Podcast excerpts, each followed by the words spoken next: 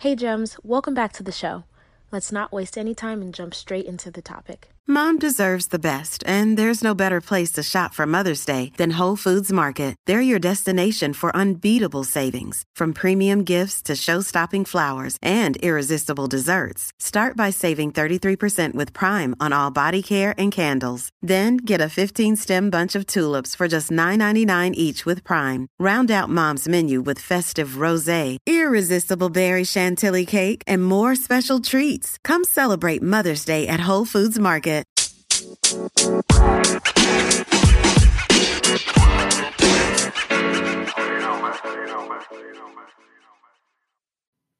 hygiene is the practice of trying to maintain mental health through proactive behavior and treatment. Mental health is one's overall psychological well being. Hygiene refers to methods for preserving health. In the popular sense, it refers to things like brushing your teeth and washing your hands. We also hear about things like sleep hygiene. I bring this up because I want to ask do you have a mental hygiene routine? Now, there are many ways of looking at this, and there are different terms that indicate the same thing, such as um, a mental diet. And a good friend of mine, Ashland, who has a podcast, did an episode just on that. So I will put that in the show notes so that you can check that episode out. And that might help you to create a structure for your mental hygiene. So, what should go in a mental hygiene routine? Well, you get to choose what that looks like because it's your routine, right? You decide what your personal care uh, and your your personal hygiene looks like when you brush your teeth, how often a day, you know, how long do you brush your teeth for, with what kind of toothpaste. You get to pick all the details of that. And that's the same for mental hygiene. Is it reading books that help you to, to deposit information into your mind that you intentionally and strategic, strategically, forgive me, choose to consume? Is that having parameters around social media? How much and how often do you consume social media to keep up with your mental hygiene?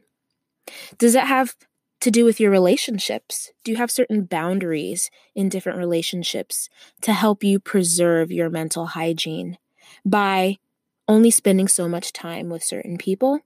By only having certain conversations with certain people because you notice and you are aware that interacting with them in different ways does not help for you to feel well overall, emotionally, physically, whatever the case may be.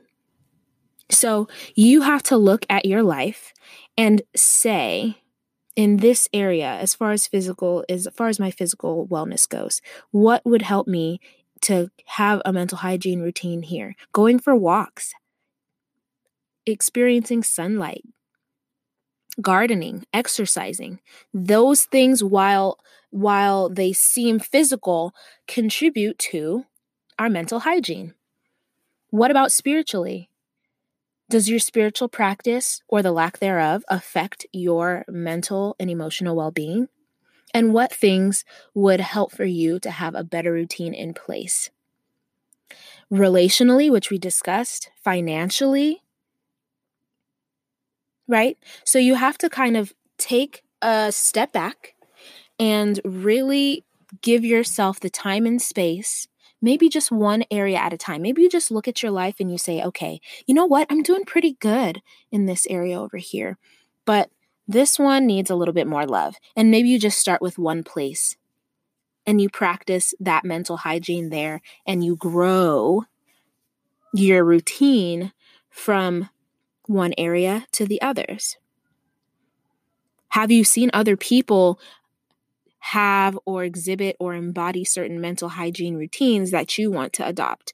Or the opposite? Have you seen people neglect themselves, not give themselves time and space to heal, to process, to to dive into whatever it is that they need to be well and you don't want to emulate those same strategies, right? Look around.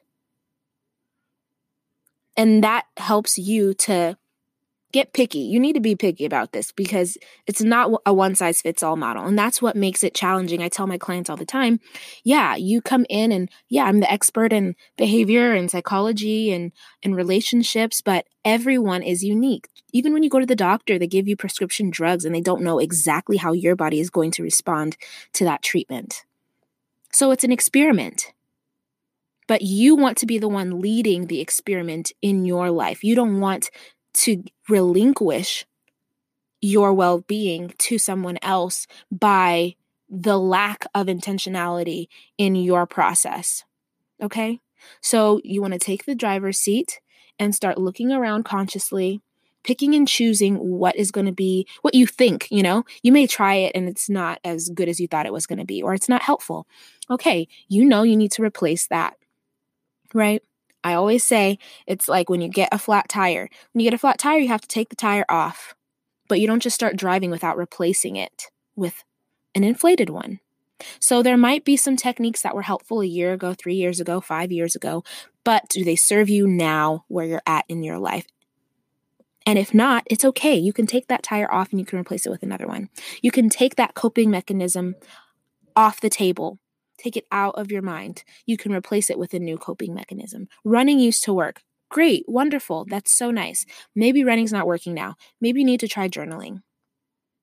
Maybe you need to try laughing. Maybe you need to try asking for support. But sometimes it gets challenging to try something new, obviously, because it might be a little bit scary. To, the, the thought of asking for help and support can be really scary especially when you don't feel like you know what the response is going to be, right? So I urge you to take some time, look at your mental hygiene routine, and figure out whether it's working for you or if it's not, and what tiny step that you can take towards your mental, emotional well being in this season of your life. If you have any questions or need suggestions, feel free to visit my site, to listen to any previous episodes, or just reach out to me on Instagram, Facebook, or email. I'm here to support you, to cheer you on, to let you know that you matter and you're amazing. And whatever you're going through, you will get through because that's what you've been doing this whole time. Whatever you've been through, you got through, okay? And I will talk to you next time, Gems. Another day is here, and you're ready for it. What to wear? Check. Breakfast, lunch, and dinner? Check. Planning for what's next and how to save for it? That's where Bank of America can help. For your financial to-dos, Bank of America has experts ready to help get you closer to your goals. Get started at one of our local financial centers or 24-7 in our mobile banking app. Find a location near you at bankofamerica.com slash talk to us. What would you like the power to do? Mobile banking requires downloading the app and is only available for select devices. Message and data rates may apply. Bank of America N.A. member FDIC.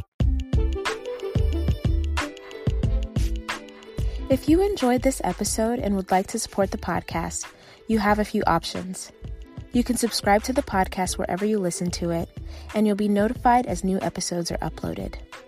You can also leave a review or send me your feedback. Doing so helps me to create content that's relevant to what you want to hear about. And last, you can share the podcast with a friend. Whether it's directly or sharing it on your social media, it helps them to know that you think that this is information that they need to hear about. Thank you.